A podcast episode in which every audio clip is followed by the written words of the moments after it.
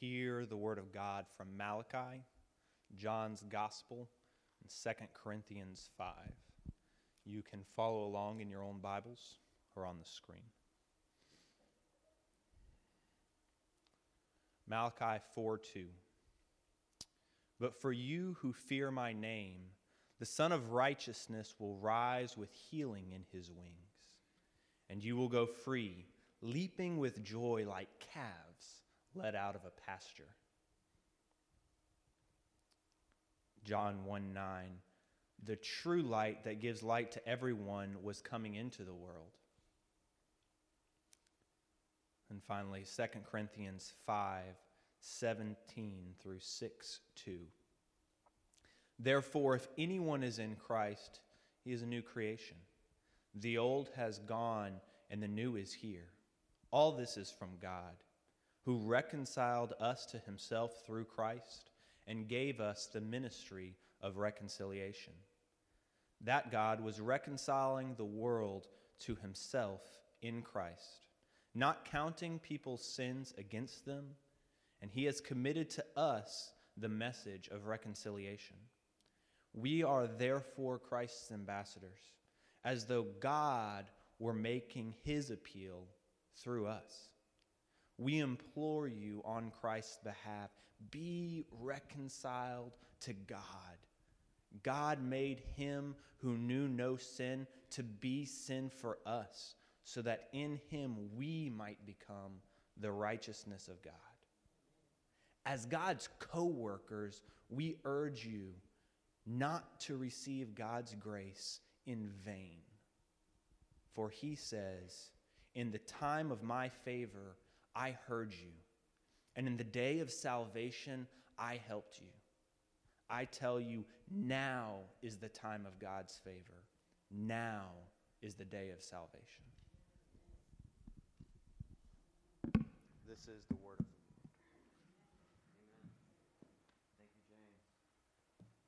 Wow, what a powerful passage.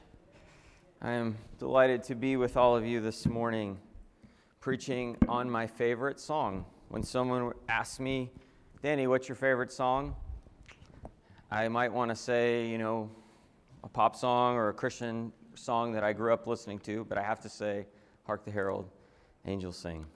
And I am delighted to praise God and preach His word on this song tonight, today. All right, good morning. So I'm Danny, one of the pastors here at Waypoint.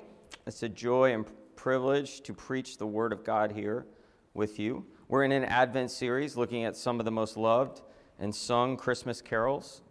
Um, two weeks ago, we looked at the carol, O Come, O Come, Emmanuel.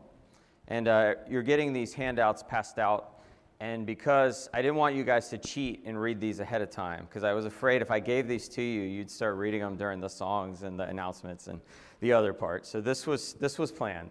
Um, I did this on purpose.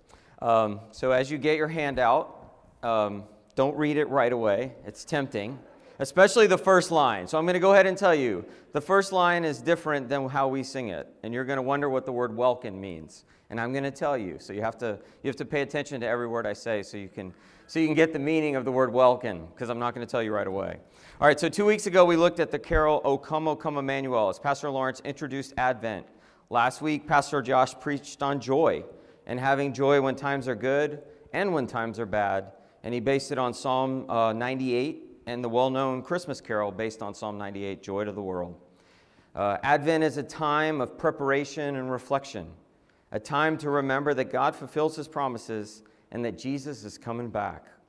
When I was a children's pastor, I came up with a phrase to help the kids remember the meaning and the focus of Advent. And I, I would say, God promised he would come at just the right time he came, and he's coming again to make all things right. And I'd make the kids say that over and over again. And I, I want to say that over again because I think sometimes we forget and we just get stuck in the, well, Jesus came and I know he's coming again, but what, what do I do in this, this tension time? And we look back to the promise and we look ahead to know He's coming back.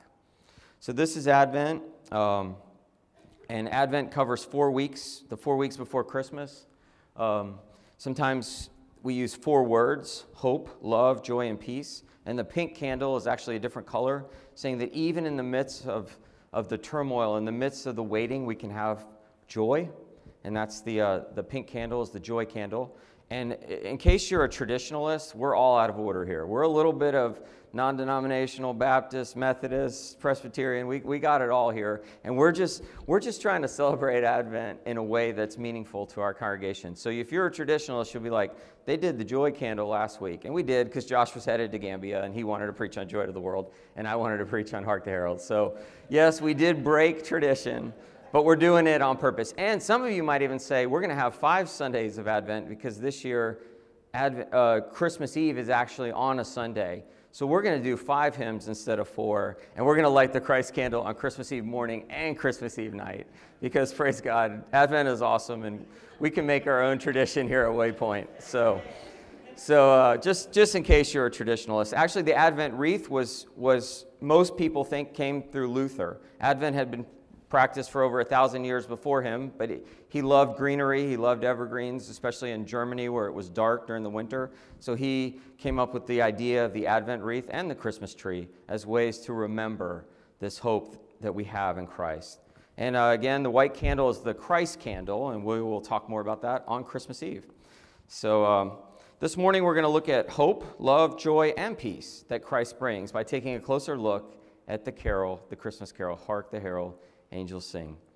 When I lived in China, when our children were young, I lived, we lived in a large city in a complex of 11 31 story buildings built on a giant shopping mall overlooking a public square. I actually got this picture off Google. Uh, I Googled the, place where we lived. The building in the back, I guess it would be to the left. See those balconies? We actually lived in one of those balconies. You can kind of see it. We lived on the 11th floor. You probably can't see ours, but we lived in one of those balconies. Um, and our, we lived in this giant complex, and it overlooked this public square. And um, there was a large department store there. And see, this is that's the department store. That's one of the department stores, not the one that faced us. No, go to the next slide. So this is our balcony. This I set up a pool. It was so hot in the summer. That's Isaac and Maggie in the pool, and you can see in the distance. You can see the department store advertisement. So we looked out upon this department store that way, and if you look the other way, there was this giant square, a public square. And uh, next slide, I don't want to embarrass Maggie and Isaac too much. So during Christmas time, one, this is a hotel, and then the other one is a shopping center. The shopping centers would decorate for Christmas. Now, Christmas wasn't traditionally celebrated in China, but they needed a holiday in between two Chinese holidays, so they're like, hey, why don't we celebrate Christmas and try to sell more stuff? Uh, isn't that what Christmas is about anyway, right? Selling stuff. You know, so if the picture on the right is fascinating. I didn't take this. I actually got it from uh, AP. An AP reporter who lived in our city took this, and I, I got it from him. Uh, it was actually on the web. That is a human being, a man, building a Christmas tree made out of Coke cans. People in the West, they're like, well, Christmas is Western, Coca Cola is Western, so to sell more stuff, let's build a Christmas tree out of Coca Cola cans. It was a massive Christmas tree built out of Coca Cola cans. Um, so, this is a little summary of what would happen every December where we lived. Uh, Christmas, like I said, wasn't an official holiday, but the stores wanted to sell stuff, and they wanted to sell lots of it. Next slide. Here's a picture of Maggie in front of a Christmas tree. So during the month of December, we could walk around any square in the, in the city and see uh, Christmas stuff.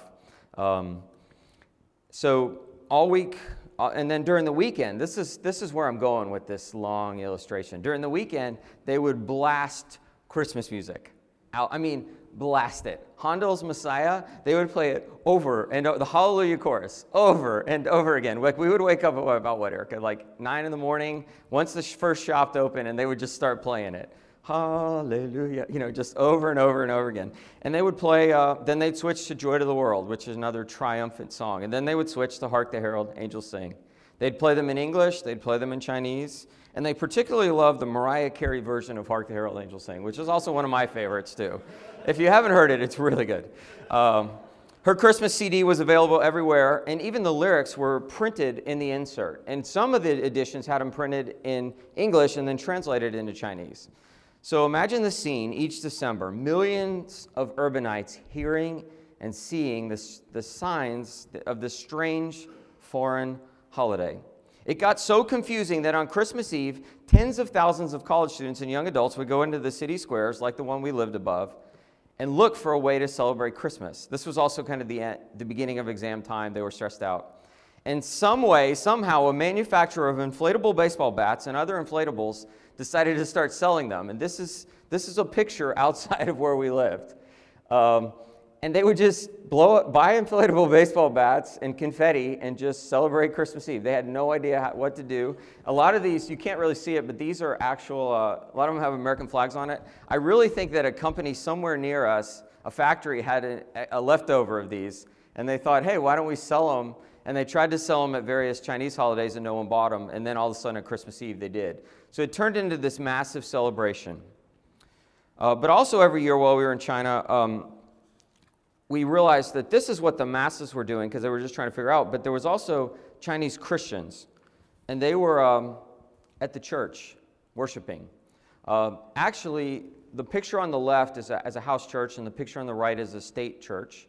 Uh, the state church wouldn't even, they would actually do their Christmas Eve service for the believers on December 22nd and 23rd because they knew on December 24th all these college students would come just to check it out and they wanted to have it available for them. So they had strategically thought through um, a way to invite more people. There would be probably in a small building that might be a little bigger than this or about this size, they might have a thousand, two thousand college students come on Christmas Eve just to check out what is this Christmas thing. Um, so every December, we would have a chance to share about Jesus and to share about Christmas. Uh, every, every December we lived there for six years, Eric and I got invited to, to teach English classes, to give lectures, to explain what is Christmas. And every time we gave those talks, we'd start with the songs they were fam- familiar with, the songs that they knew and loved already Silent Night, Jingle Bells, which I had to show them was really not about Jesus or about Christmas, uh, but it was fun to sing nonetheless. Handel's Hallelujah Chorus, Joy to the World, and Hark the Herald Angels Sing.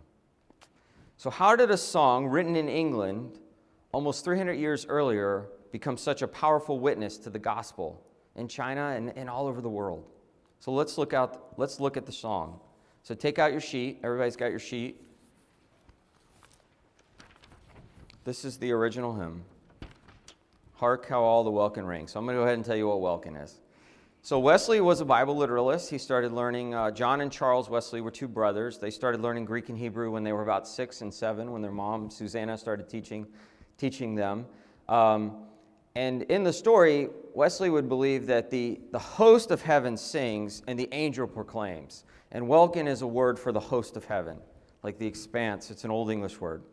Uh, George Whitefield actually changed the lyrics, uh, and him and Wesley were always in this Charles Wesley were, Wesley was mad at him for changing the lyrics because Wesley thought the angel didn't sing, the angel proclaimed, the host sang. So uh, the original lyrics were welkin. Now we're okay with it because the angels, it's kind of like they're one group. They're singing, there's proclaiming. So it's okay to say, Hark the Herald, angels sing. You're not a heretic. That's why it's still today, and even the Methodist hymnal. Uh, so that's, that's where it came from. So Wesley wrote this hymn as a Christmas hymn. It's called, it was called the, the Hymn for Christmas Day in 13 and 1739. Who is Charles Wesley? Born as the 18th child to a poet and pastor, Samuel Wesley and Susanna Wesley. The Wesleys had 19 children, nine of them died in infancy, including one who died because the maid accidentally smothered the child with, with a blanket. Um, he was the brother of the famous John Wesley. They're actually um, their house burned down two times during their life, and there was there's a story where John, the house was on fire, and, and John grabbed Charles. John was about eight, and Charles was an, uh, a toddler, and pulls him. And, and John literally believed that's when God, he calls himself pulled from the fire. Um, they were born into privilege and poverty. Their dad was highly educated, and their mom was, high, was educated for the day but because they were in this, the Church of England was in flux, and their dad, their grand, one of their grandfathers was a dissenter, and their dad was part of this dissenting group. They never really had a parish that was wealthy, and they went into debt, and the dad could never get out of debt, and he actually spent time in debtor's prison. So Can you imagine if like Pastor Lawrence couldn't pay his bills and we didn't have a pastor for a while because he was in debtor's prison? Well, that's, that's, that's the home that the Wesley brothers and, and their other brothers and sisters grew up in. Uh, he was very bright, as was his older brother John, and he was invited to Oxford at a young age in his teens. They started a group called the Holy Club. Uh, people made fun of them and called them the, the Bible nerds or whatever, that would be a modern term. And they even called them the Methodists. The Methodist was a derogatory term because they had methods for fasting and praying. They wanted, they wanted holiness, which was unique for college students at the time, which I would say is similar even to today. Uh, another guy who joined their group was a undereducated guy, but was really bright, named George Whitefield. So John, Charles, and George Whitefield, and, and a couple other people were part of this original Holy Club, this Methodist group seeking holiness. Um, Charles was so bright that he got a, to go to Georgia to be the personal secretary for Oglethorpe, who was the governor of the colony of Georgia. Uh, it kind of failed. He didn't really like it. He returns to England. On the way home, he actually ends up in the port in Charleston and sees slavery for the first time. And it just crushed him, and it, it affected how he preached against it his whole life. Um, when he gets back to England, he turns down a couple high paying offers to be a professor or to take over some, some businesses from some distant cousins because he wants to see, he's seeking holiness. But then in 1939, in the spring of 39, he gets really, really sick. And he begins to doubt his faith. And he's laying there in his, in his deathbed. He thought he might die. Um, and as he's there, a guy named Peter Böhler, a Moravian from Germany who was in London at the time, begins to really speak into him. He had been Böhler's English tutor, and Böhler was teaching him how the Moravians use these, these methods of really trying to seek God and trust God. And Böhler would read to him, and John would be sitting right there, John Wesley, uh, Luther's commentary on Galatians. And through the process, Charles would just go back and forth. One day he'd like, I believe it. And then another day he's like, I don't believe it. And he really, really struggled during this sickness. And then before he gets well, he, he, he's, he's hearing this, this commentary by Luther on Galatians and just processing it. And he just, God just reveals himself to him on Pentecost Day, uh, 1739. And he says he fully believed the gospel. He fully believed he was saved by faith alone and grace alone. As he gets well, right after it, a couple months later, he writes And Can It Be, which is his anthem saying, I'm saved. We sing that here. He also writes, Oh, for a thousand tongues to sing. Uh, he's a changed person. Before he sought holiness, he, he, he wanted to be sanctified before he was justified. And he realized this is, what, this is the gospel. And if you look at the hymns and poems that he wrote before 39 and what he wrote after 39, there's a, there's a fascinating shift in his understanding of who the gospel is and how the Spirit works through people. Um, he began to preach, evangelize, write poems and songs. Uh, he, in his lifetime, he wrote over 9,000 hymns and poems. 400 of them are still sung today. After his radical conversion, uh, he began to preach, and he, he, he was preaching just a few months later, and another famous pastor came to hear him. Like the, the Church of England pastors didn't like Whit, Whitefield, Wesley, or John and Charles Wesley because they were preaching to the common people. And in the process, they started, all these people wanted to come hear them because they were telling them the gospel. This is the gospel. The gospel isn't being part of the Church of England, it's, it's letting God transform you, it's accepting His grace.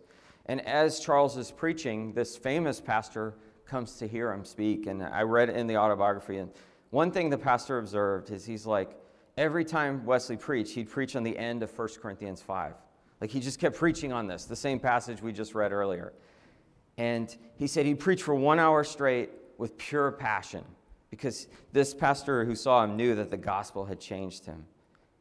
So this morning, in light of Hark the Herald, where it says, Peace on earth and mercy mild, God and sinners reconciled, which is a reference to Romans 5 and 2 Corinthians 5.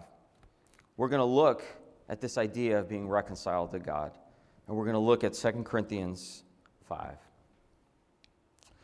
Therefore, if anyone is in Christ, the new creation has come, the old has gone, the new is here. All this is from God who reconciled us to himself through Christ and gave us the ministry of reconciliation. That God was reconciling the world to himself in Christ, not counting people's sins against them. and he has committed us to this message of reconciliation. We are therefore Christ's ambassadors, as though Christ were making his appeal through us. And I want to focus on that. So I want to think about three teaching points from this passage that James read earlier and that I just referred to. Uh, the first one remember that you're a new creation. God has reconciled you and us to himself through Christ. Never forget this. Memorize this. Say this over and over and over again. When times are good and when times are bad. You are a new creation. God has reconciled himself to, to you through Christ, to me through Christ. This is good news. This is the hope of the gospel. Every time you sing this song, peace on earth and mercy mild, God and sinners reconciled. We need to be reconciled to God. This is what the world needs. Number two, that I see from this Second Corinthians 5, the, these latter verses in the chapter. Remember that God has reconciled the world to himself in Christ.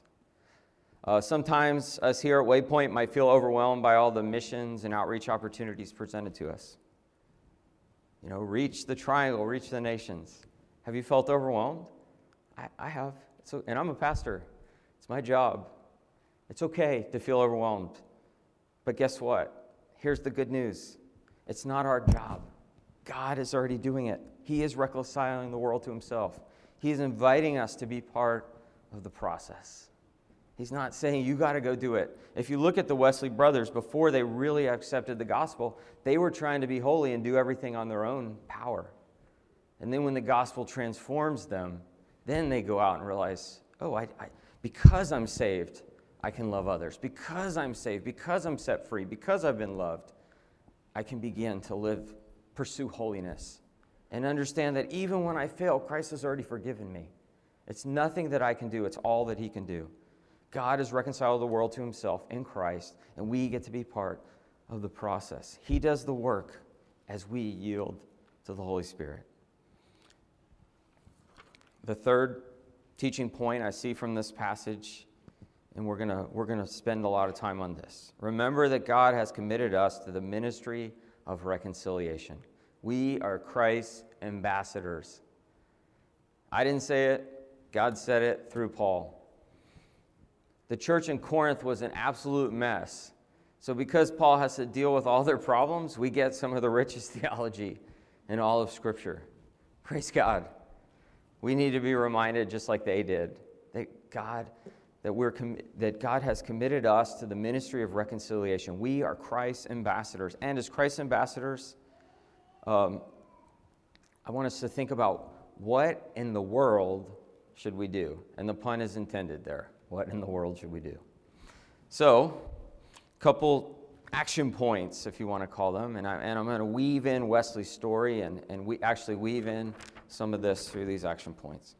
So I want to say this Christ has committed us to the ministry of reconciliation, and we are Christ's ambassadors. So, first thing, use your gifts, talents, experiences, strengths, and your weaknesses to proclaim the gospel. Proclaim the gospel. That's what Wesley did. His gift, obviously, was poetry.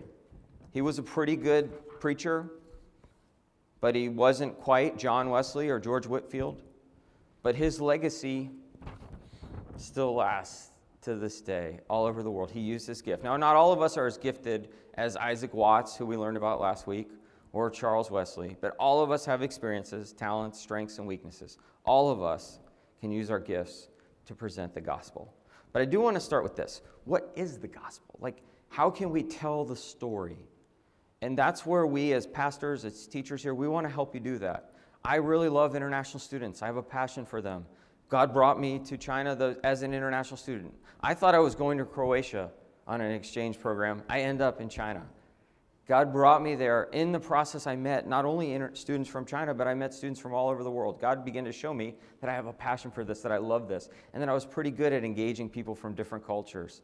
In the process, I learned a lot. I failed a lot. I made a lot of mistakes um, along the way, but I like to teach others. So if you want to reach international students, come to one of the trainings we have. Come hang out with us. Come, Come talk to me, and, and I'll give you ways to do that. There are other people in our church who have figured out ways to reach their neighborhood, to reach their workplace, to do to reach refugees, to reach the poor. To there's so many pockets of society and so many people here God has gifted and given experiences. So let's work together, but let's use these gifts and talents to proclaim the gospel.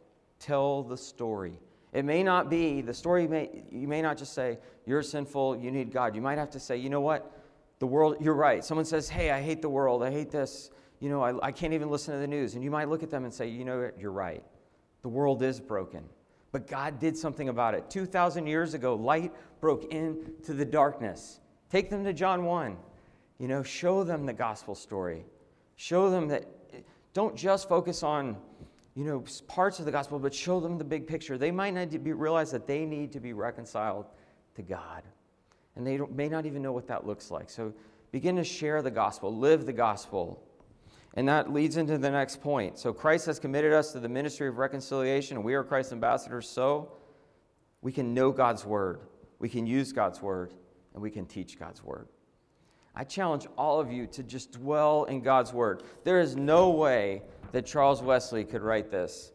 I mean, all these references on the side, someone added later a famous Wesleyan uh, uh, scholar, you can buy a book, and he takes, of all Wesley's famous hymns that are still sung, a scholar wrote through, and almost every line of everything Wesley ever wrote has a Bible passage. But John Wesley didn't have the Bible next to him. He just wrote these because the, the scriptures penetrated his heart so much, and he was so familiar with them that it just came out as he used his gift. So know the word, use the word. Some of you may be like, I don't like to read. There's a couple methods. You can buy the Bible on MP3. You can get it for free. Put it in your mix. Listen to it in the car. Um, use the New Living Translation. If you have a hard time reading the ESV or some of the other translations, it just takes too long. Use an easier to read translation. Just get to know God's Word. Let it penetrate you. And I promise you, the rewards will be just amazing. You will begin to just be speaking truth to yourself and believing truth and speaking truth to others over and over and over again as the gospel penetrates you. The third thing, yield to the Holy Spirit and trust the Spirit to work in you and through you. So you have Samuel Wesley and Susanna Wesley. Some people call her the mother of, of evangelicalism because her boys and George Whitefield kind of spread the word everywhere. You know, the American revivalists, the people who told someone who told someone who told your ancestors, might have come from one of the Wesley brothers or Whitefield. They, were, they went out to England and to America and shared the gospel. But you have Samuel, this poet, and this pastor who's in debtor's prison, and Susan, uh, Susanna Wesley, who her, nine of her children die, and, but she just is faithful.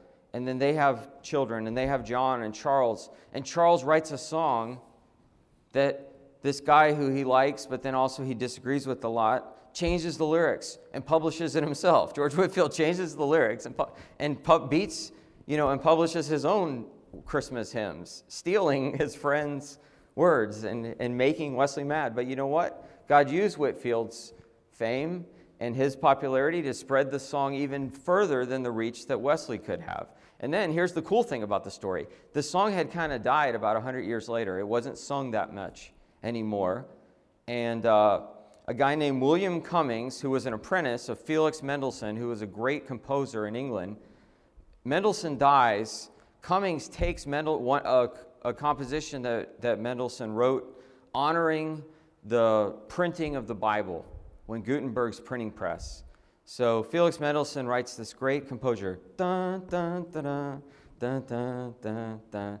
Cummings inserts Wesley's and Whitefield's song into that tune, and then it becomes, if not the most, one of the top three most recognizable Christmas hymns. Without that tune, who knows what would have happened to this song? Now, probably Mendelssohn wouldn't want Wesley's tune mixed in with his work. Who knows? Charles didn't want Whitefield's revision. Charles Wesley didn't want George Whitefield's revision. But the Holy Spirit used all these things to now, today, all over the world, this song is sung and recognized. How many of you guys know Charlie Brown? So, what happens at the end of Charlie Brown? Like, Linus gives the gospel, and then Charlie Brown gets it, and they decorate his, his wimpy tree, right? And they make it a beautiful tree. And then what do all the kids sing? Charles Schulz does this on purpose. They all point their heads straight up. I think I have a slide of that. They all point their heads straight up, right? And sing, Hark the Herald Angels Sing, right? Right? Look how good that tree looks. It looked terrible. And there's Linus's blanket, the blanket he drops when he tells the gospel story. God used a guy who could have been rich. Wesley grew up in poverty, he could have given it away he, he decides to give his life to the call of the gospel, messes up a little bit along the way. Luther messed up, all these guys. Every person that we bring up here and kind of put on a pedestal, they, they had a lot of sin in their lives. They were broken people like we are, but they, they kept trusting God. God used the Spirit. Now we have this song today. Just look at it. So take your sheet of paper. I just want you to look. We can leave Charlie Brown up there. Hark how all the welkin ring. Glory to the King of Kings. Peace on earth and mercy mild. God and sinners reconciled. Joyful all ye nations rise. Join the triumph of the skies. Universal nature say, Christ the Lord is born today. Christ by highest heaven adored. Christ the everlasting Lord. Late in time, behold him come, offspring of a virgin's womb. Veiled in flesh, the Godhead see. Hail the incarnate deity. Listen to these words. This is the gospel. When Maggie, when my kids were babies, we were young, they want me to sing to them. Derek, or they, they, all of them, Maggie, Isaac, Derek, they all wanted me to sing at night. I'm a terrible singer. But this tune, because, uh, what's his name? Mendelssohn's tune, I can actually sing this song. Even bad singers can sing this tune, and it's not too bad. And I would sing this to my kids because I was like, at least it sounds decent and they get to hear the gospel. We have a video of Maggie walking around the house at two years old. I didn't ask her if I could share the story. Singing, um, Veiled in flesh, the Godhead see, hail the incarnate deity. She was singing the gospel. She had no idea what she was singing, but she was singing the gospel. Pleased as men to men appear. Jesus our Emmanuel here. You can see where Whitefield changed that one too. Hail the heavenly Prince of Peace. Hail the Son of Righteousness. That reference to Malachi we looked at. That's the last chapter of the Old Testament. They're looking forward to this Sun this, th- that brings light to everything. Light and life to all he brings, risen with healing in his wings. Mild he lays his glory by, born that man no more may die. Born to raise the sons of earth, born to give them second birth. Praise God. Now, here's the part we don't normally sing. Wesley wrote in a couple additional ones, and I asked Nathan, and we're going to sing these this morning. Come, desire of nations, come, fix us in thy humble home. Rise the woman's conquering seed, bruise in us the serpent's head. You see all this rich theology? Now display thy saving power, ruined nature now restore. Now in mystic union join, thine to ours and ours to thine. I love this verse. Adam's likeness, Lord of face, stamp thine image in its place. Second Adam from above, reinstate us in thy love. Let us thee, though lost, regain, thee the life, the inner man. Oh, to all thyself impart, formed in each believing heart. And you see the Bible references? Everyone, I'd love for you to go home during Advent, read all these passages. It's fascinating. I'm going to put a few more. I'm going to put Come Thou Long Expected Jesus and Can It Be on the city tonight with the Bible references, just some other songs that we sing so you can see how Wesley would weave the scriptures into every line, that every word that he wrote. All right, so my fourth thing, we don't even have to, you can just leave this slide up because I love this side. God has committed us to the ministry of reconciliation, and we are Christ's ambassadors, so let's sing. In Psalm 104 33, it says, I will sing to the Lord all my life. I will sing praise to God as long as I live. Or some translations will say, as long as I have breath. People need to hear the gospel. We are Christ's ambassadors. People in East Asia, remember the crowd beating each other with the baseball bats? You can put that picture up. They need to hear the gospel. They, they heard it in a song. They heard Mariah Carey sing it probably earlier that day. But every person in that picture needs to know that God is reconciling the world, and through Christ, they can have new life and hope. We have hope. We have the fruit of the Spirit. There are people who don't know that, and we can bring that to them. We are Christ's ambassadors. His appeal is through us. Next slide. South Point Mall, not quite as big of a crowd. Is it up? Oh. Not quite as big of a crowd as, as East Asia, but there are people there, just like the malls all over the world. These are our neighbors and friends. They need to know that God is reconciling the world. Let's sing the gospel together. You know, today when we sing, right? Uh, the band can come on up. We're going to worship. Let's sing. You don't have to sing like the Charlie Brown singers, but if you want to, that's okay. Joy made reference to a quote Missions exist because worship doesn't. People, worship is beautiful.